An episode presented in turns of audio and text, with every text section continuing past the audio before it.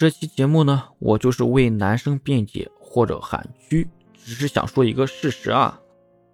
当男生长大后，心里真的容不下爱情，没有钱不配谈恋爱，这句话落在每个男生的心里。即便你不要求有，我也必须得准备好。这就是所有男生的行为。女生为情所困，那是痴情；男生痴情，那是怂包。所以啊。当很多女生在说男生变得比较现实、比较无情的时候，我要说一句，那只不过是男生长大之后学会的一项特殊能力，就是控制自己的情绪。在自己什么都没有的状态下，但凡有感情刚刚萌发，男生就会立马把它遏制住。